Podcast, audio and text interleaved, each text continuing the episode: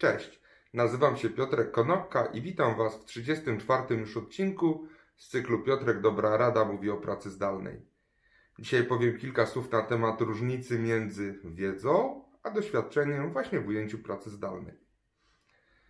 W momencie, gdy 13 marca właściwie większa część naszego społeczeństwa trafiła przymusowo do pracy zdalnej, czyli zaczęła pracować tam, skąd musi pracować, a nie tam, skąd chce, nastąpił w internecie, na LinkedInie i w różnego innego rodzaju mediach społecznościowych wysyp specjalistów zajmujących się pracą zdalną.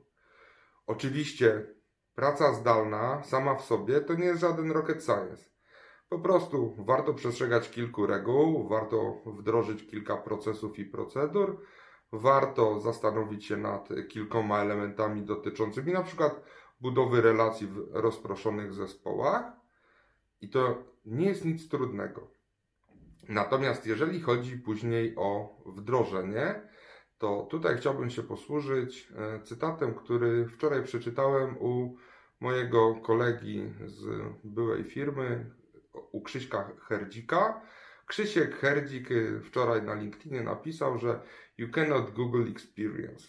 I według mnie jest to kwintesencja tego, co odróżnia trenerów, coachów i specjalistów od pracy zdalnej, dostarczających darmową wiedzę dzisiaj właściwie wszystkim ponieważ ta darmowa wiedza pojawia się w każdym zakątku internetu, ponieważ jest to sposób na, czy możliwość pokazania się jako ekspert w danej dziedzinie.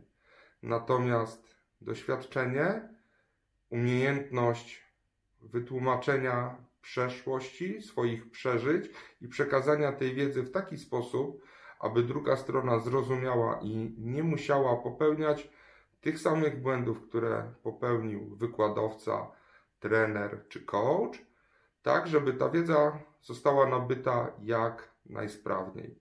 Ponieważ ja przez ostatnie 8 lat pracując prawie wyłącznie zdalnie, miałem czas i komfort na, do tego, żeby popełnić błędy i żeby ta praca zdalna dla mnie stała się czymś naturalnym.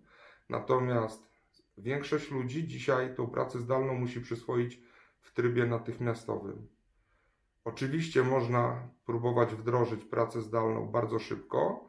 Na przykład jeden z operatorów telekomunikacyjnych w Polsce, jeden z czterech wiodących, w ciągu tygodnia wysłał wszystkich swoich pracowników do pracy zdalnej. Jednak czy udało im się wdrożyć pracę zdalną na stałe? Czy to będzie sukces? To się okaże. I tutaj różnica będzie właśnie polegała na tym, czy będą korzystali wyłącznie z wiedzy teoretycznej, czy będą podpierali się osobami, które mają doświadczenie w danej dziedzinie. Także różnica między wiedzą a doświadczeniem jest taka, że wiedza może być darmowa. I tego dowodem jest cała masa kontentu i materiału, który jest na LinkedInie na przykład. Natomiast za doświadczenie i za umiejętność przekazania tego doświadczenia na pewno trzeba będzie płacić. I różnica między wiedzą a doświadczeniem może być policzona w pieniądzach. Dzięki serdeczne, do zobaczenia i usłyszenia jutro. Na razie.